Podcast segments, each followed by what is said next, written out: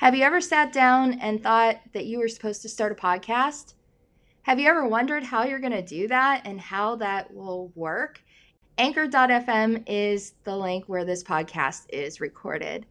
It is so helpful, so easy to do. Now, come on, people, if I can do it, y'all can do it. I'm telling you what. So, go to anchor.fm, start your podcast, and follow what God is calling you to do. Hey guys, welcome to season six of the Anchored by the Sword podcast. I am so grateful to each and every one of you who have been tuning in to the freedom stories of the individuals who have graciously agreed to come on and share with each of you. So let's keep going. Season six starts now. Hey guys, welcome to another week of the Anchored by the Sword podcast. I'm excited to introduce to you today a friend and a fellow Ohio friend, uh, Britt Eaton, who we just found out we only live probably about an hour and a half away from each other, which is so cool. So thanks, Britt, for coming on.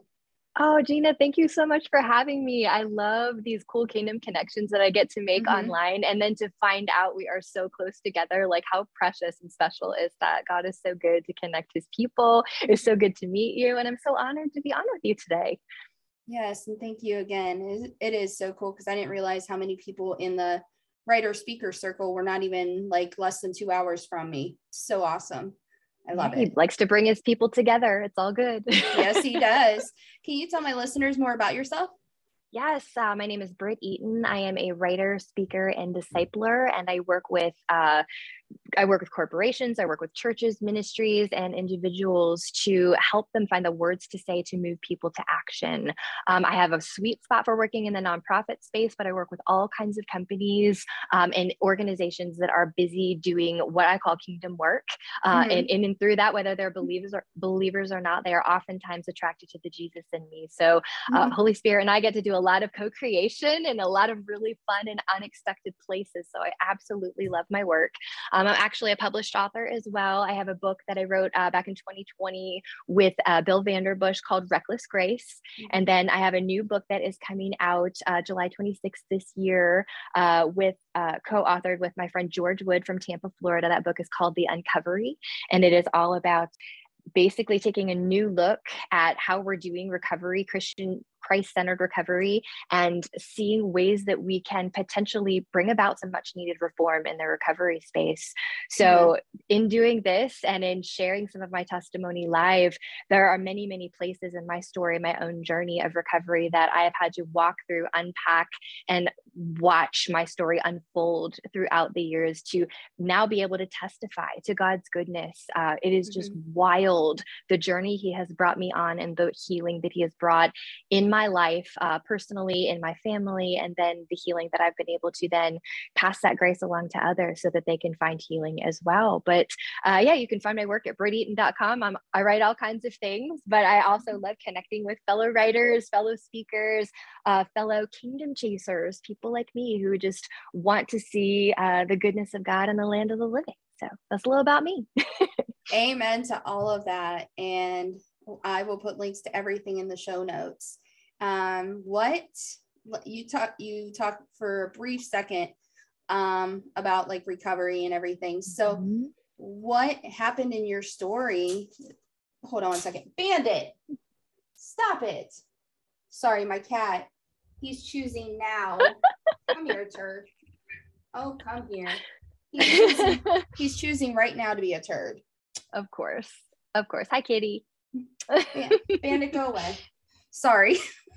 It's he okay. Was, he was pounding the blinds right next to me. I'm like, come on, dude. he never misbehaves. I rebuke you, cat. so anywho, um, back to what I was saying. So you talked briefly about um, recovery. Um, how does all that factor into your story?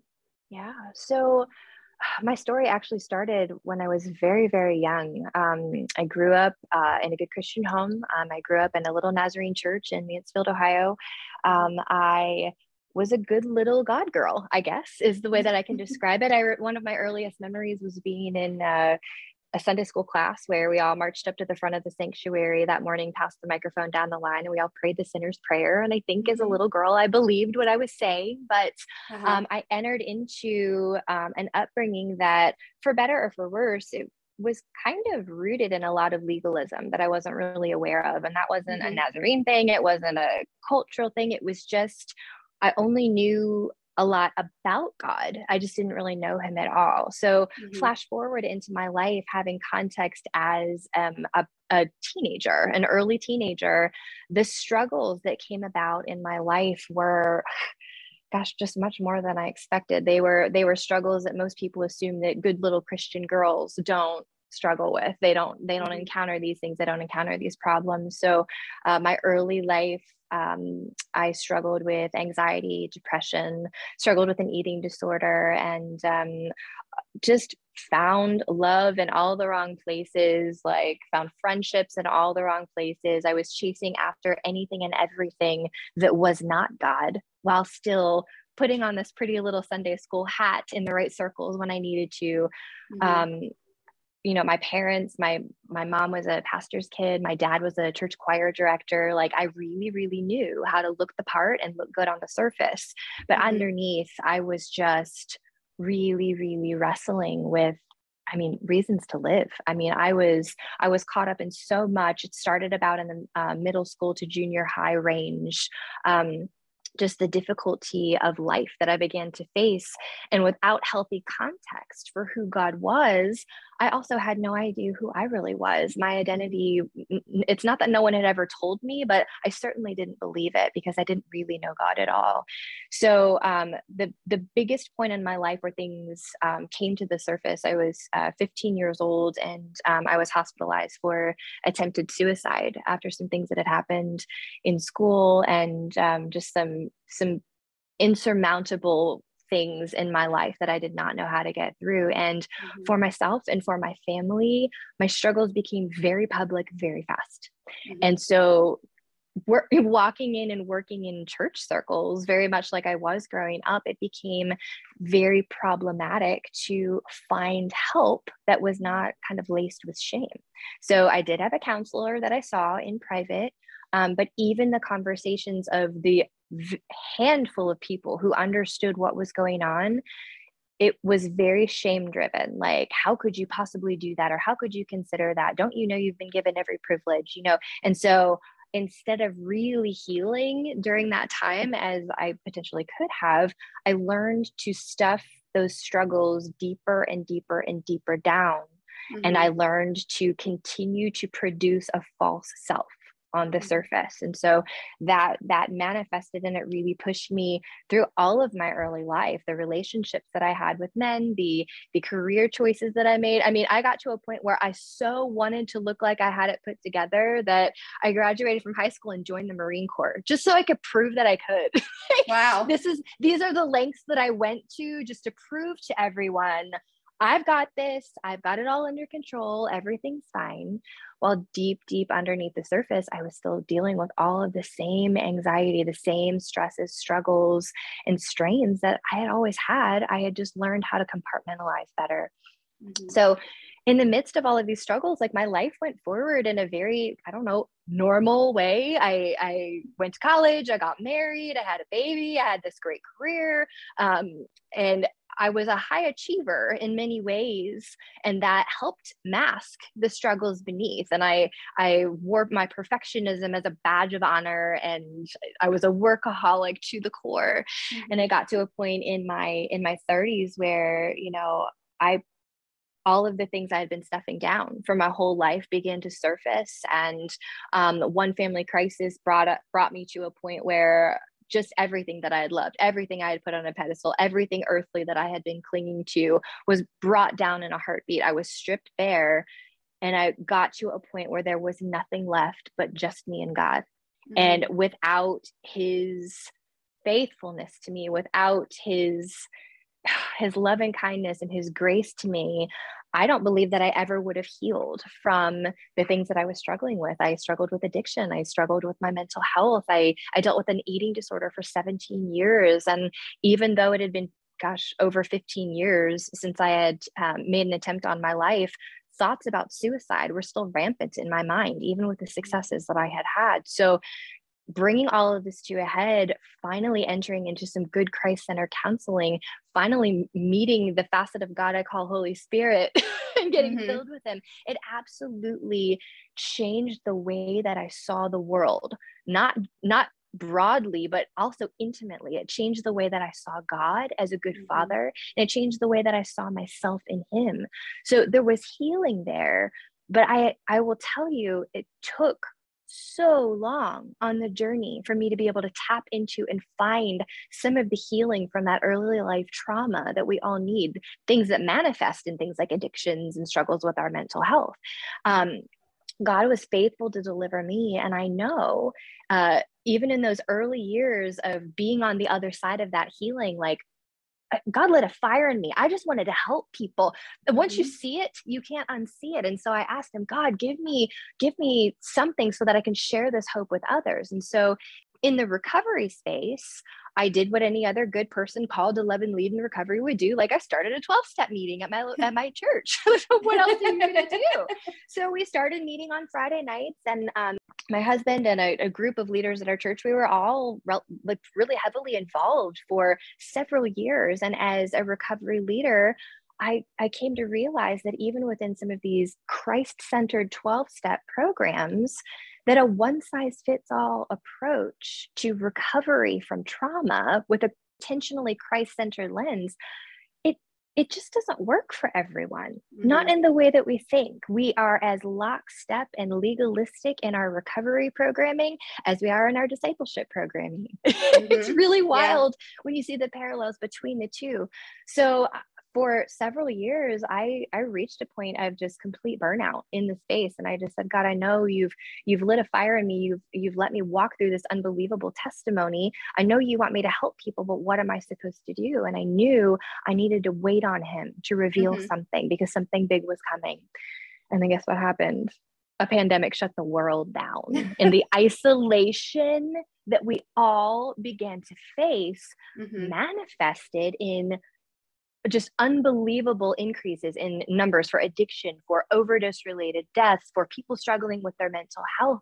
And even mm-hmm. it, within the realm of the church, we saw we saw people with compassion and we saw people who cared like Jesus did, but not only are the actual doors of the church closed, when people came out of the woodwork, some of them for the first time and said, I'm struggling with my mental health. I don't know what to do with this isolation.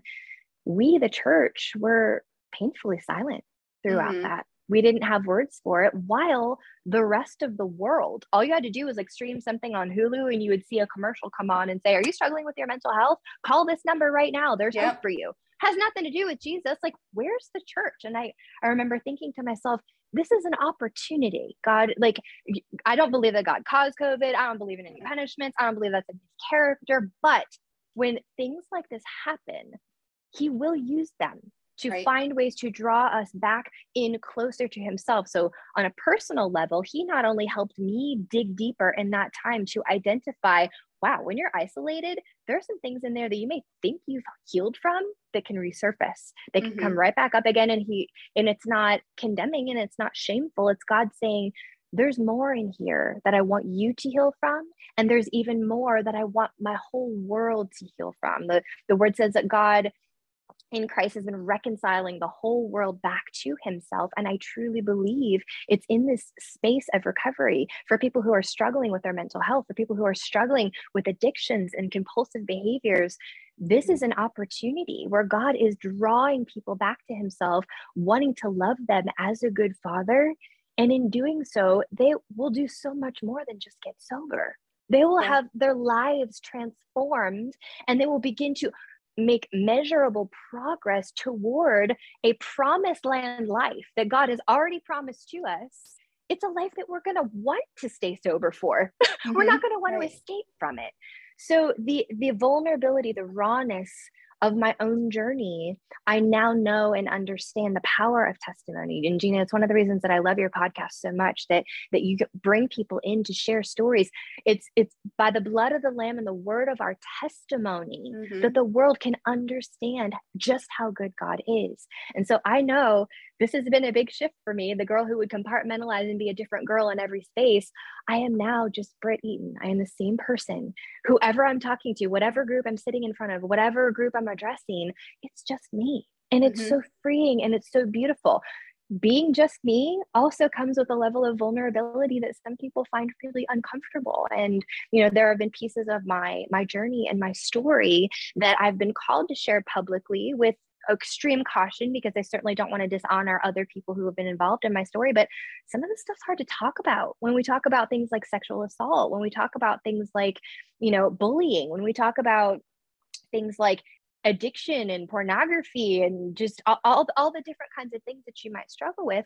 There are other people involved in our stories. And so mm-hmm. sometimes when we show up vulnerable, it, it can put others at risk too that being said, there are pieces of my journey that God has just given me so much grace and he has mm-hmm. uh, been so faithful to speak to me and through me in sharing my testimony sharing the words that he would have me share with the world there really is hope there really is healing. And so I'm an open book, Gina. You can mm-hmm. ask me anything and I will I will happily touch on it and be as raw, real, and vulnerable with you as I can be. I know I'm not for everyone. I know there are people out there that some of these some of these harsh realities that I've faced and that I've overcome by the power of Jesus, it's a little too vulnerable for some people. And I'm aware of that. But my hope is that if we could all be just willing to listen, mm-hmm. be willing to understand the world isn't always exactly what it seems. That girl who had the perfect facade on all those years, no one knew how badly I was hurting underneath. Mm-hmm. Yeah. And even opening up people's eyes to see what is it that we need to be looking for in the people that have it all put together, especially with the people who seem to have it all put together. Mm-hmm. How can we love and lead people well? How can we create safe environments where people can not only acknowledge the trauma that they're carrying, but share it openly and find healing from it? We mm-hmm. go through the things that we go through so we can help others go through what we went through i, I really believe that's right I look back on my life and some would say, well, God hasn't been faithful. Look at this and look at this and look at this. And I'll say, oh no, he was faithful every time.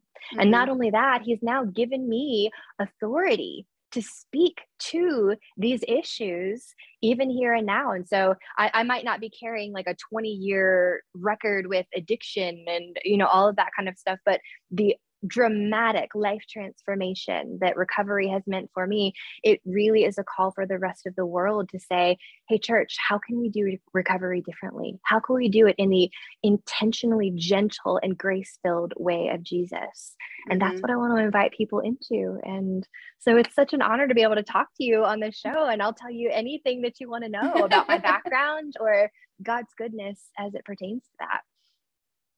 Oh, absolutely. Girl, you and I are more alike than you know. Um, because my big stuff happened when I was 15 too. Mm-hmm. And so I completely been through the ringer and a lot of people didn't realize because I had that very uh hidden parts. I didn't share mm-hmm. it with too many people until actually pandemic. Yeah. Wow. Yeah. I went through, I, I talk about it in an earlier episode, episode nine, where mm-hmm. I was going through my own personal healing journey at the beginning of 2020. Mm-hmm. And then when the whole world shut down, then anxiety hit and everything hit. And then it was all of a sudden like, crud. like here I was every week doing this healing journey. And now we mm-hmm. have to take off a week because it was yeah. through a local pregnancy choices center. Um, oh, wow. We, we had to figure it out and I had to still go there, but be in a separate room because I couldn't get the full healing here at my home because my husband wasn't ready for that. Okay. He wasn't ready to hear parts of my story and I wasn't ready to share. Good. So, mm-hmm. I mean, you know, hearing you really, I know it will really help people because I know how I've seen people helped through my story and mm. through me being willing to share those things. And Genesis 50 20 is just huge. Like, you know, what Satan and other people have meant for bad, God turns it around and brings good from it. Amen. And I truly believe that, just the same as yeah. what you were talking. So, one of the things that um, really, like I said, we've been friends on the online circuit for a little while, mm-hmm. but you put out a post on June 3rd of this year. Mm-hmm. And when I read it, some of the things I was reading, I literally felt like I was reading my own story. Wow. And can you talk about um, the post? Of course. what the thought behind posting that? Of course. So uh, in early June, I had a really unique opportunity. My uh, hometown, junior high school and high school um, are being torn down. Actually, they're down now, they're gone. but um, all alumni were extended an invitation to go back and tour the old buildings uh, one mm-hmm. last time to, I don't know, I think they intended it to be for a nostalgia piece. So you could go mm-hmm. back and say, oh, and show your kids, oh, there was my locker, mm-hmm. all that kind of thing. And while I love the sentiment related to all of that, um, for myself, uh, those years in junior high and in high school were not years that I looked back on fondly. In fact, they were they were years where some of the deep seated trauma that happened in those early teen years it's it's mind boggling to me to think of what not only other kids might have said because you know what 14 year old kids can be really dumb and i'm sure yes. i said some really dumb things too and i've got mm-hmm. some grace for that but even some of the things that i would hear from coaches from teachers from instructors who should have been helping me dig deep to find my identity were in fact just tearing me down intellectually and so you know even things like political manipulation and soci- socioeconomic marginalization i came from a pretty upper middle class white bread family and neighborhood and even mm-hmm. i felt it even i knew there was some part of me that was either too much or not enough mm-hmm. at all times at yeah. all times and so going back to visit this building i got to be honest with you gina i'm like woo, bring it on, tear it down, give me a hammer. I want to help. Like I was, I was like ready to stick it to whoever this establishment was. I don't even know exactly who I was angry with. Do you know I can't even remember names of our administrators and and that's not uh-huh. really what the point was. I I don't think the people who were in positions of power at the time, this would have been 1994, I don't think people who were in positions of power at the time had context for what was happening. Yeah. And and I know, I know, Gina, now, nowadays, I think about my own daughter who's 12, who she just went into middle school, uh, sixth grade uh, this past year. And while the shift is so dramatic and so huge, you have to grow up so fast mm-hmm. in this mm-hmm. age of internet. But even when we were younger, there were things going on behind the scenes that I don't think our administration or leadership had a grid for. I don't no. think people understood it. And part of talking about it now, I have no desire to go back and like have a Me Too moment and like point people out and be like, somebody owes me restitution. It's not right. it. Yeah. But I do want people to understand that even back then, even before online predators, even mm-hmm. before all of this, kids were still struggling. And the reason oh. that all of us are so bottled up and carrying so much shame is because there was no safe space to heal from it because mm-hmm. I, don't, I don't know how you feel about your past experiences and maybe you'll want to share some about some about those but with mine the stigma surrounding some of the things that happened to me oh, yeah. that that made it to where i knew it somehow had to be my fault the things right. that happened to me it had to be my fault it had to be um so, and it overwhelmingly was something that would bring shame to me and to my family if anyone ever knew and so I did what I learned to do best just bottle it on down. Don't deal with it. Don't acknowledge it. Pretend like it never happened and only remember it when it shows up in your nightmares, which honestly it had been for me. Even, even, you know, until I went to tour the building, there were these central steps mm. in the middle of the building. And in my nightmares, as now a 41 year old woman, I think back to these steps because these steps were the place where I had a full on panic attack and I actually literally passed out on the steps, oh, so overwhelmed with everything that was happening to me. And I remember being taken from the school in an ambulance. And I remember just being like the topic of gossip and conversation like, what in the world happened to her? Did she have a heart attack? Like, there are all these weird things. Yeah. But even then, no one responded with compassion or love mm. or saying, gosh, what's really going on here? Like, you seem to have it all together on the surface. Like, what's going on? Let's go deeper together. And that was not available to me when I was younger. And I'll be honest with you, Gina, I think kids deserve better.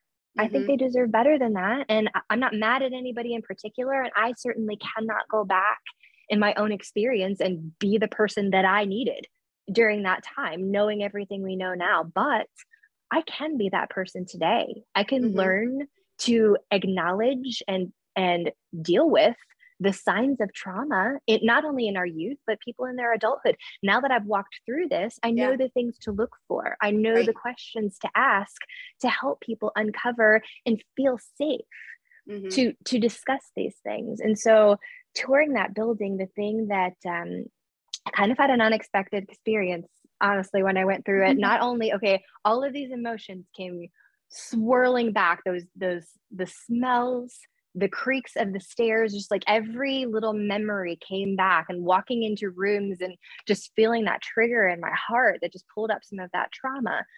But as I faced each room, each spot where I knew that trauma had taken place, something really powerful and really supernatural happened.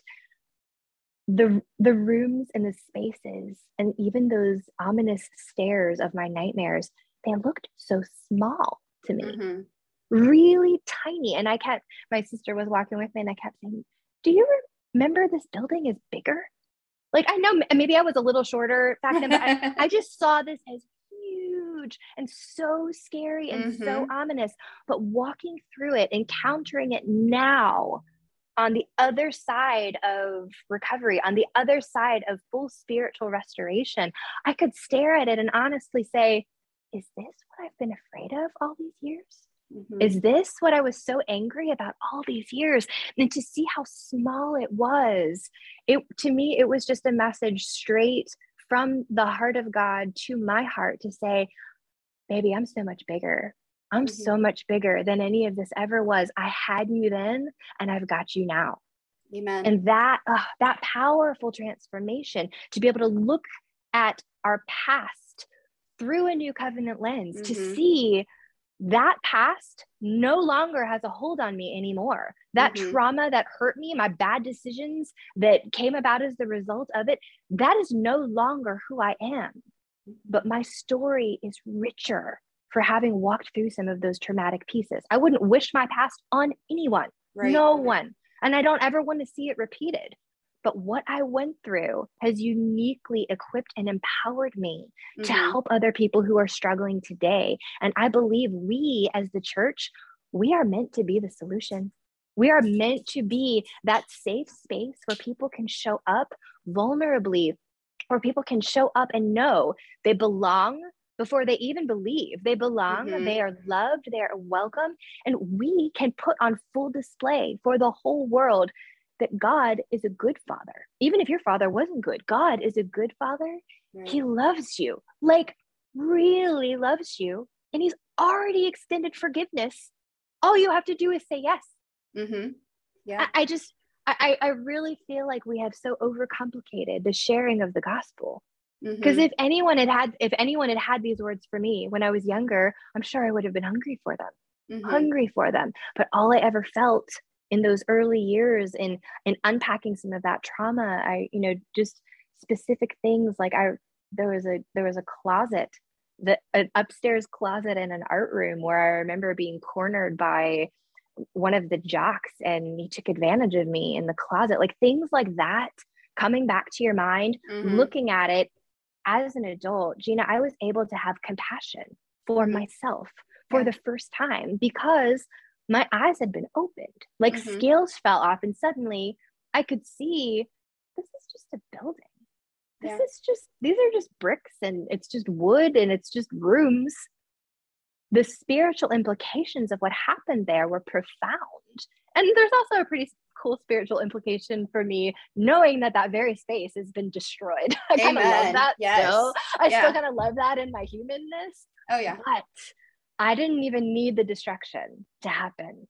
I needed God to show up in that moment, remind me who I am now in Him, that that little girl she was protected by him this whole time. Even in my most desperate moments, I can look back and I could see Jesus where he was in that closet with me. Mm-hmm. I could see where he was on those stairs with me.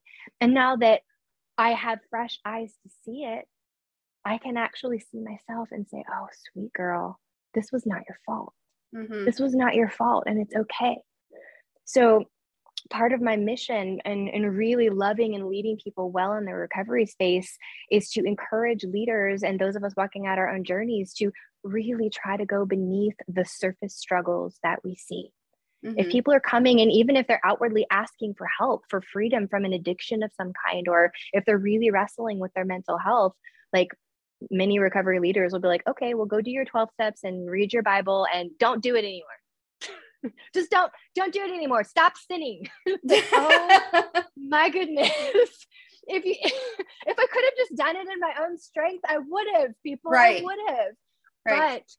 but really getting underneath that surface level struggle to say hmm, why is it that this is what we turn to mm-hmm. what part of our lives are we so desperate to escape from what part of our realities seem better when we're under the influence or when we're even mentally closed off to them? What do we do to compartmentalize and self protect? Mm-hmm. And even those who are struggling with with things like addiction and compulsive behaviors, and I've struggled with all this stuff. If you hurt badly enough, you will do anything to get away from that pain, mm-hmm. anything mm-hmm. to get away from it. You will use anything you can to get away. And ultimately, until the pain of using, until the pain of compartmentalization, until the pain of the bad behavior becomes so bad that it's no longer sustainable. Some people will call that rock bottom. Like you hit a point, there's some, there was a moment when you mm-hmm. knew I can't go on like this. Even when you hit that moment, that's when relapse can really start to be a problem. That's when mm-hmm. we can mm-hmm. so quickly go back into old ways of thinking because some of us have been carrying these traumas our entire lives. Um, mm-hmm. Um, there te- there's testing out there that I actually talk about in my new book um, with George Wood, The Uncovery. There's there's a test called the ACEs test, and it basically mm. draws a correlation from early, early life trauma and the propensity toward addiction and struggles with mental health. So we're talking like infancy level abandonment physical abuse. Uh, there are so many types of trauma that you can encounter that we are not even cognitively aware of because we were still in our infancy or still toddlers. It's possible now to find healing from some of this because some of the the research in the scientific community i tell you what if there are churchy people out there listening saying you don't need therapy you don't need medication you don't need psychiatrists out there to help i'm telling you right now that is that is straight from the pit of hell that is yeah. ridiculous it is yeah. absolutely ridiculous the scientific community does not see us as a threat and we do not need to see them as a threat either because guess what god created it all all of it's yeah. science and i'm not going to sit right. here and debate about seven days this blah blah blah i don't even care but I will tell you right now the research, the neuroscience research that is coming out about the brain's ability to heal from early life trauma that happens. It is wild when you see the correlations to lasting recovery. Mm-hmm. This is why, when, gosh, when we're looking at recovery programming, Christ centered recovery programming, things that are usually within the walls of the church, just like the gospel, a one size fits all approach rarely works. Right. If ever, because it's not personalized. It's not right. about relationship, it's about religion. Mm-hmm. It's about steps to follow and boxes to check and it's it's knowing about God. It's not actually knowing him. Mm-hmm. So, and I'm certainly don't hear what I'm not saying. If you are doing a 12 step meeting and it is doing great please don't stop right. Do, if it's working for you do it if you i love aa i love na i love celebrate recovery i love any kind of therapy rehab programming that is trying to come alongside and love and lead people well But yeah. if we can embrace what the spiritual community and the scientific community have to offer, and then be flexible enough in our approach to say, 12 steps might not be enough steps for this person. Right. So, what do we need to do to come alongside people and love them well? What do we need to do to not say, just pray this prayer and you'll be fine? Or let's try to cast that demon out of you. Maybe, maybe it is a demon, maybe it is, but being sensitive to what God is actually calling you to do as you mm-hmm. love and lead people well. It yeah. starts with humility. It really does because people, Janet, people who are hurting will feel much more safe with someone like me if they mm-hmm. know what my past was like, if they yeah. know what I have been delivered from, if they know that I can testify to God's goodness, if He actually helped me build a life that I want to stay sober and mind for. Mm-hmm. I want this. Yeah. That is where the transformation comes in. So in the work that I do with my friend George and in, in recovery circles everywhere, my, my whole goal is for people to understand unfathomably good grace of God. I want them to know how loved and forgiven they are. But more than that, I'm not just trying to get you sober. I'm not just trying to make sure you're at your Friday night meeting so you can sign your paper and check your box. Oh no, I want to see so much more than that. I want to see your life transformed by mm-hmm. the power of the Holy Spirit. I've seen it. I'm living it out right now. I know how good God is, and I want everybody else to know too. Oh, girl. I I just amen to all of that. I just got through in May. Sorry, I was keeping an eye. Side note, I was keeping an eye on my cat and my dog because my uh-huh. cat was having issues at the door, and little Miss Hazel just came back in here. So here, I'll show you real quick because now you can see her. Oh, so cute. So, anyways, back to the conversation. Um, let me set my computer down. Um, I just went through in the month of May having conversations with people who have battled and who are still living with mental health issues.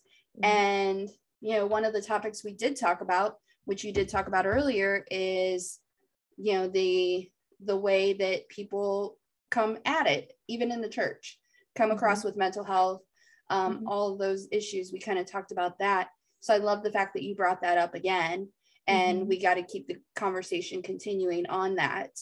Yeah. Um, when when you were talking about things from middle school and high school and stuff, um, me personally, I had the same thing happen in my high school where so, a lot of the stuff that happened, they were tearing the building down and they did the same thing. Hey who wants to come? Who wants to do this? Who wants to do that? And you know there was things in the high school that brought back a lot of bad memories. I'll share one. The guy i was dating he was one of those nice guys at first became abusive. Okay. um, and he had designed a wildcat. It was a um, design that ended up on t-shirts ended up on the wall in the freaking school. Mm-hmm. and it was a wildcat in a straight jacket with a ball and chain attached. Whoa. Uh huh. And that's what was going on at the time with me. So not only did I have to deal with all the stuff, we'll put it that way, that he mm-hmm. was putting me through, I also had to see it on my friends via shirts. I had to see it on this huge wall in my school at the bottom of a staircase in the very front of the school I had to see it every day. And so that that rest of my sophomore year, even it, it, until it got taken away, and I don't even know, I can't even remember if it was taken away during my time there. Mm-hmm. But it was awful that I had to see that every single day. And so when you speak of things in the school bringing back even though that wall was gone for a long time before my uh, my oldest nephew got there mm-hmm. every time i still walked into that building i still felt the things yeah. and like i said that school's been gone for a couple of years now my net my second oldest is in high school now and mm-hmm. um, our middle school is now becoming the elementary school because they just finished building the new middle school and mm-hmm. so now when I walk into that building, there's still some things that come up from that. Mm-hmm. But knowing that high school's gone and what I dealt with there, you're right. It isn't as, you know, was back when we were 14, 15, 16, 17. it's not as big mm-hmm. as what we were then. Yeah. But being able to go there and like say goodbye to all the crap and then to watch it go online, you know, watch the videos, watch the pictures. My one friend hit a drone every day up through there when they were tearing it down. It was like, yeah. like instant breathing. Yeah. And well, it's dealing with that. Mm-hmm. It's so it's so complicated. Even when I, I did that post on Facebook, it was it was funny because there were many friends that I had from middle school and high school that read the post. And I mean, it was so funny how they almost came out of the woodwork like trying to apologize because they didn't have a similar experience. They're like, my gosh, I didn't know that that happened to you. That wasn't my experience, but thank you so much for being brave and saying. And I'm just like, uh, you don't have to feel bad if right. that didn't happen to you. I'm so right. glad it didn't. I'm so glad that some of my trauma is mine alone. Right. I I I grieve for people who I know had it worse than me mm-hmm. and others who might never be given by God the courage to share it openly right. um, and to potentially help others out. But I had countless more people reach out and say, wow, I had similar experiences. This was really hard. And thank you for sharing that because I felt so alone. Yeah. I felt, and no one, we all have trauma. We right. all have some kind of trauma. And sometimes we don't know how to acknowledge it as trauma because mm-hmm. trauma isn't the same for everyone. Right. Trauma isn't actually what happens to you. That's not what the trauma is. Trauma is what happens inside of you because mm-hmm. of what mm-hmm. happens to you. And right. that is different for every person. And it's why you know, some people can experience incredibly difficult situations and abuse and oppression, and they can break out of it really quickly and seemingly easily, while others will struggle for the rest of their lives. That doesn't mean they're better or worse, but trauma is so unique, it's so personal that our willingness to share it. I, like I said at the beginning of our conversation, I didn't write that post and I didn't share it. I didn't even know that I was going to share it. But when I did, I didn't do so to stick it to the man or be like, oh, this establishment was terrible. Somebody owes me an apology. It right. wasn't even that. It was about saying, wow, like it doesn't matter how far gone you are. It doesn't matter yep. how deep into the depths of despair you are.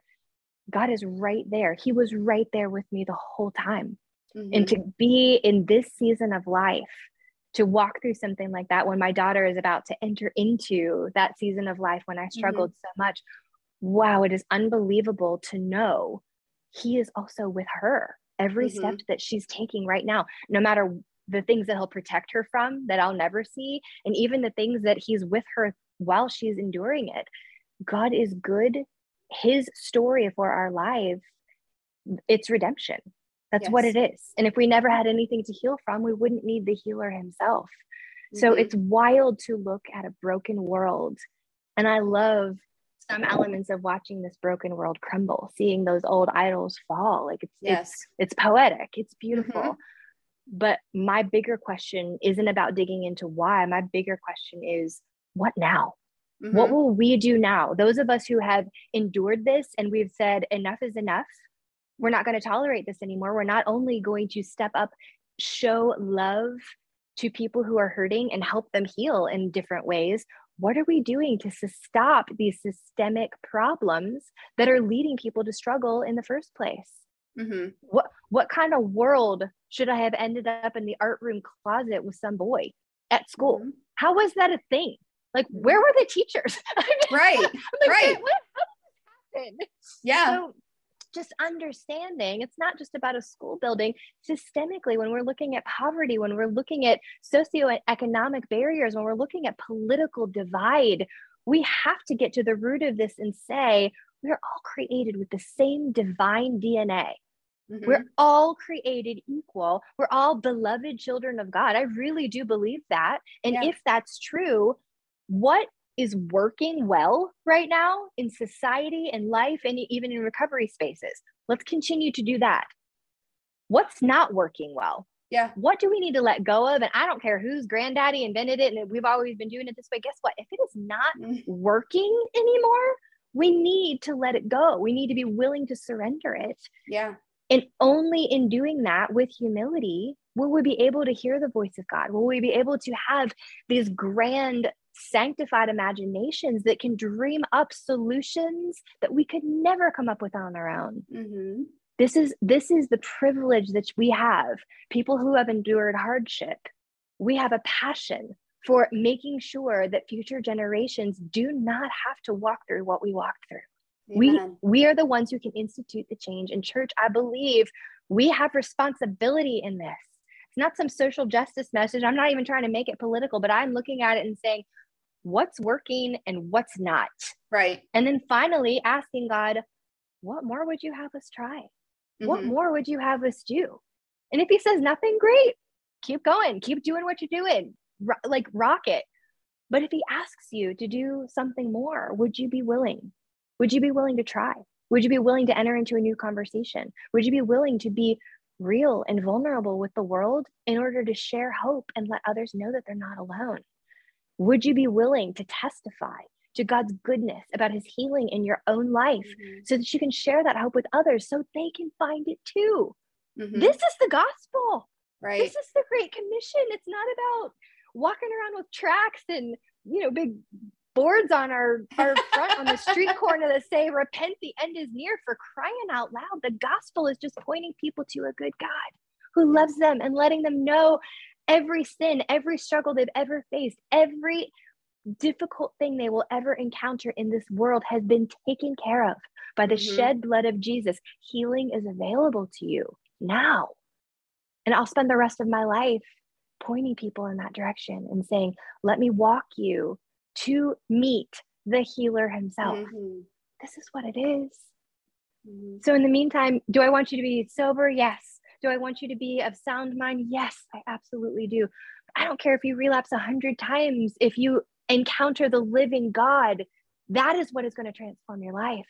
Right. It's not going to be about trying harder. It's not going to be about figuring out a new solution or a new um, boundary or barrier that you even need to set up. If you meet and truly encounter the living God, it will transform your life. Goodness and evil cannot coexist inside one person. It can't happen. So God will lovingly invite you on a journey, this journey of recovery, where whether it's instantaneous, miraculous delivery, which I've seen and I believe for, or if it is a lifelong journey of progressive healing, lean into what he says about you, about your life. You are not the sum of your experiences. You are not the sum of the abuse against you. You are not the sum of your addictions, your struggles with your mental health. You are not the sum of the, your thoughts about suicide. None of that is you. You are a beloved child. You are a saint indwelled by the Holy Spirit. All you have to do is speak the name of Jesus, and these things that would would try to cling to you have to flee. But let me tell you what, this is the big piece. This is the thing that I think is key and it's missing in most recovery circles.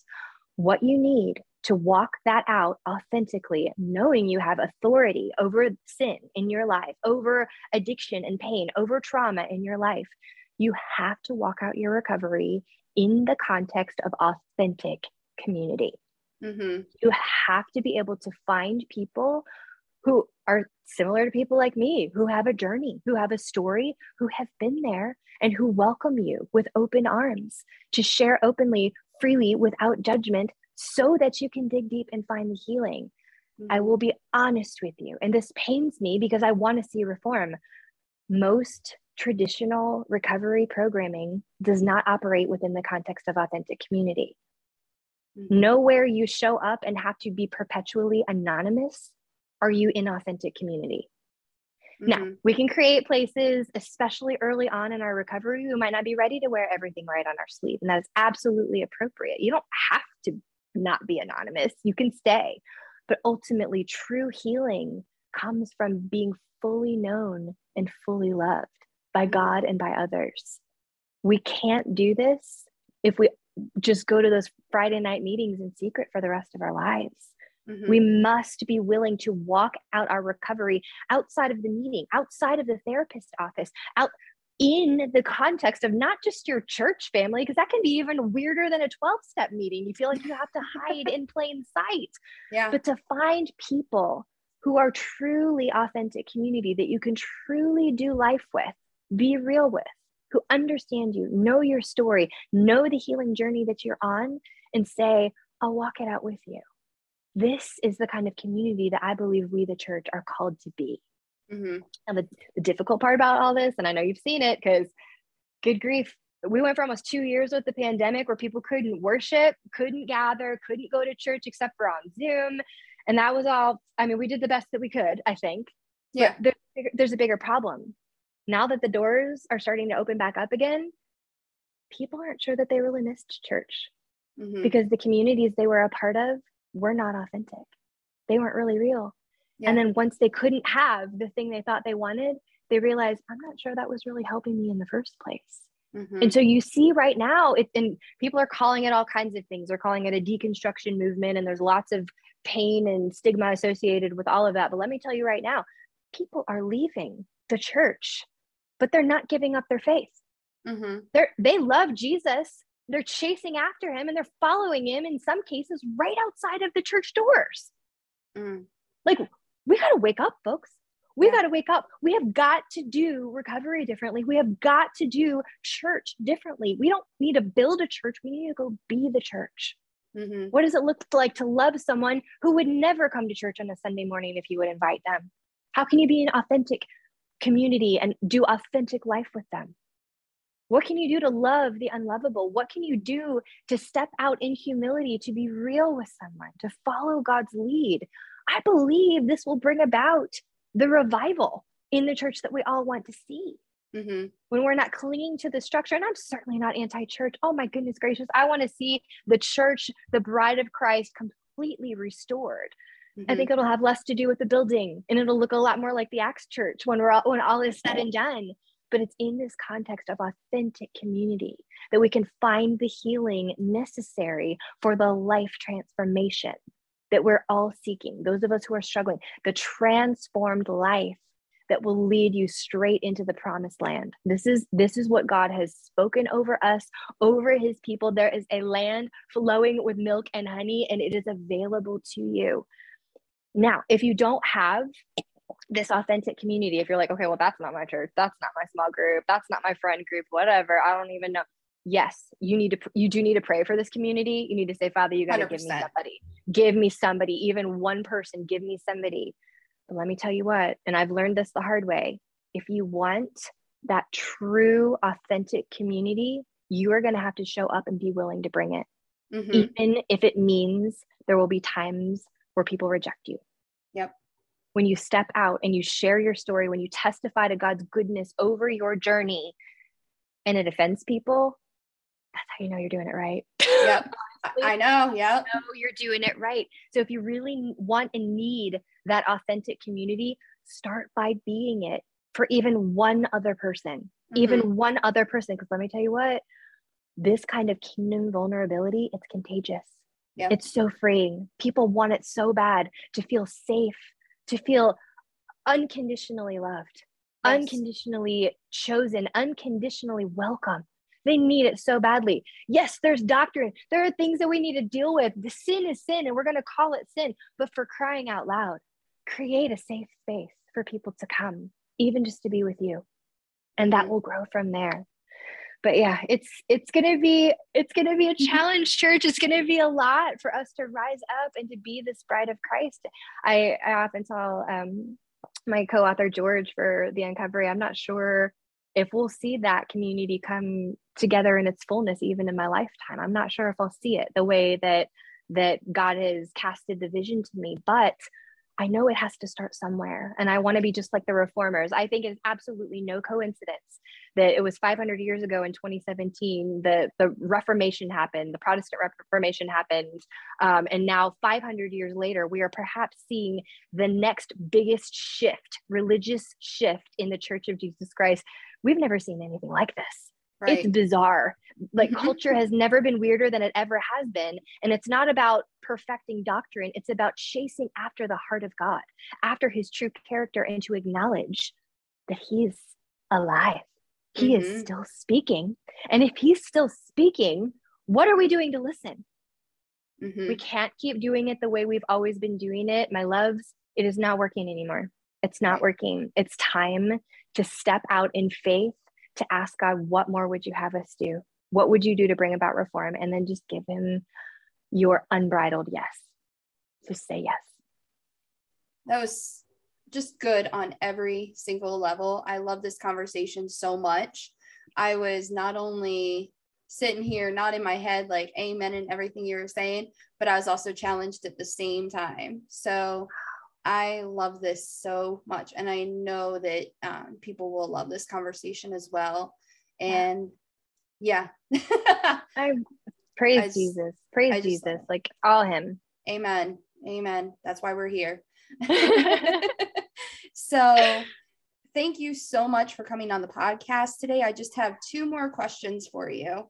While you were going through your healing journey, mm-hmm. and as you're working through everything, and you know, if you have when you have setbacks, because we all do, yeah. what verses keep you anchored?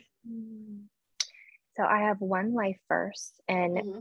even through all of the wild wildly different experiences that God has brought me through.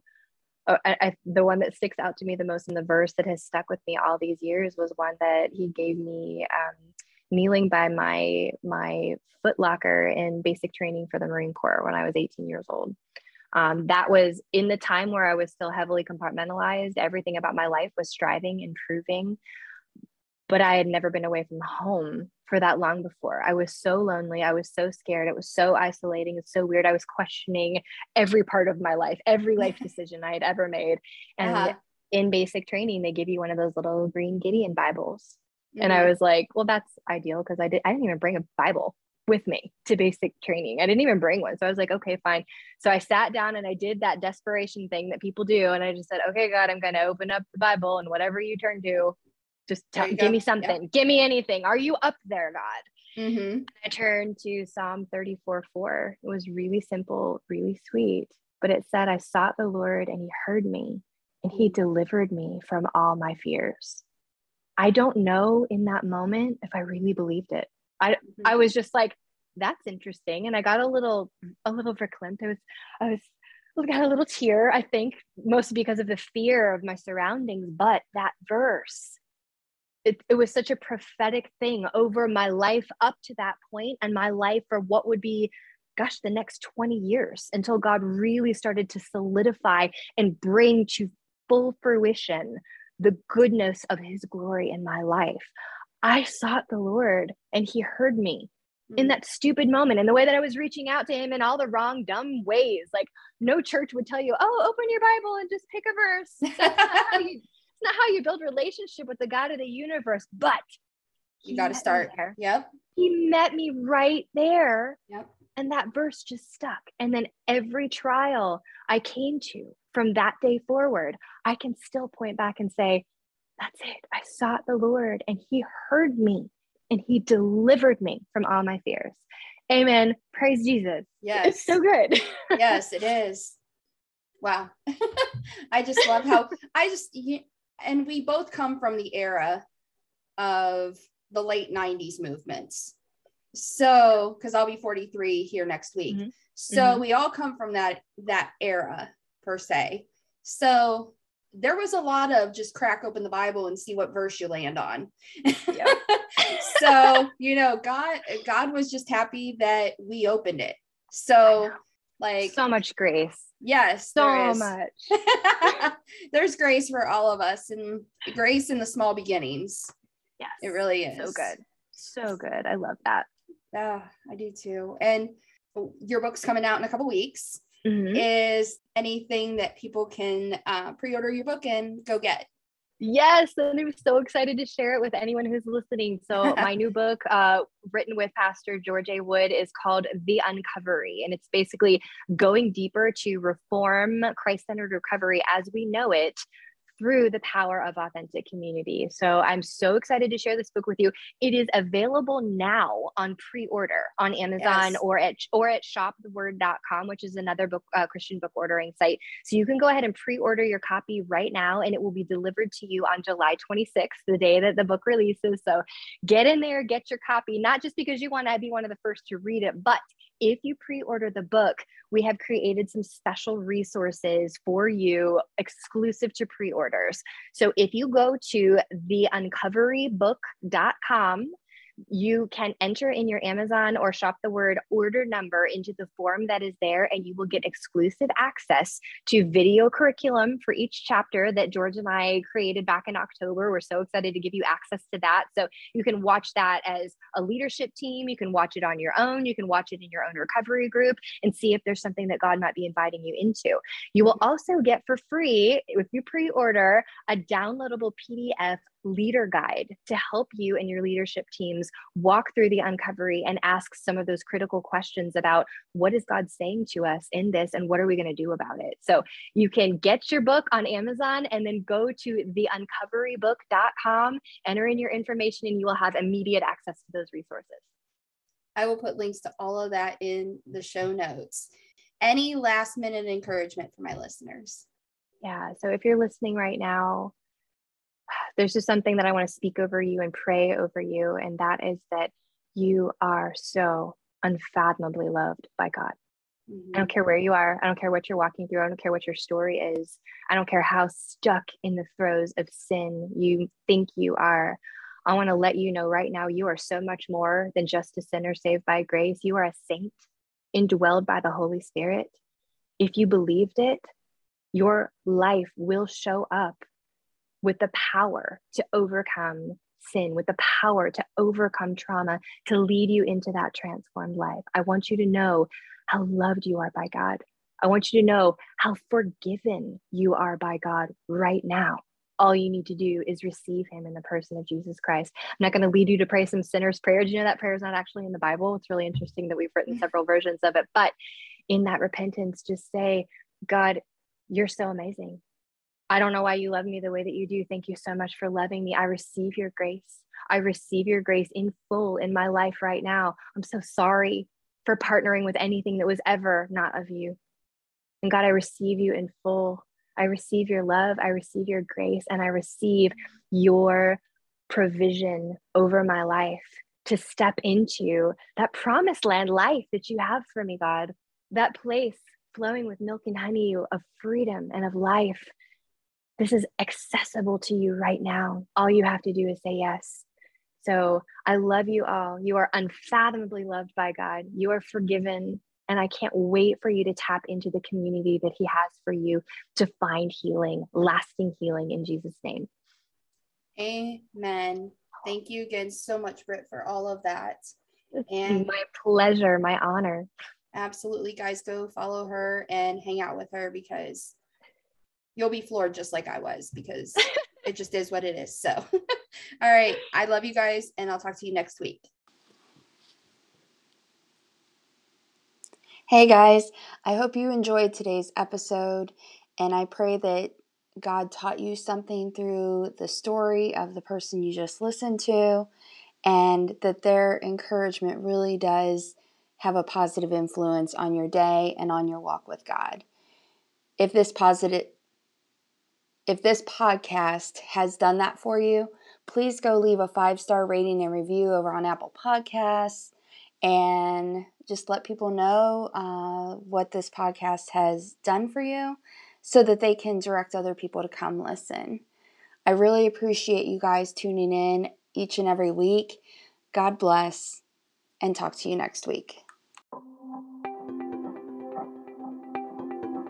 Thank you for listening to this episode that is part of the Spark Media Network that can now be heard on the Edify app.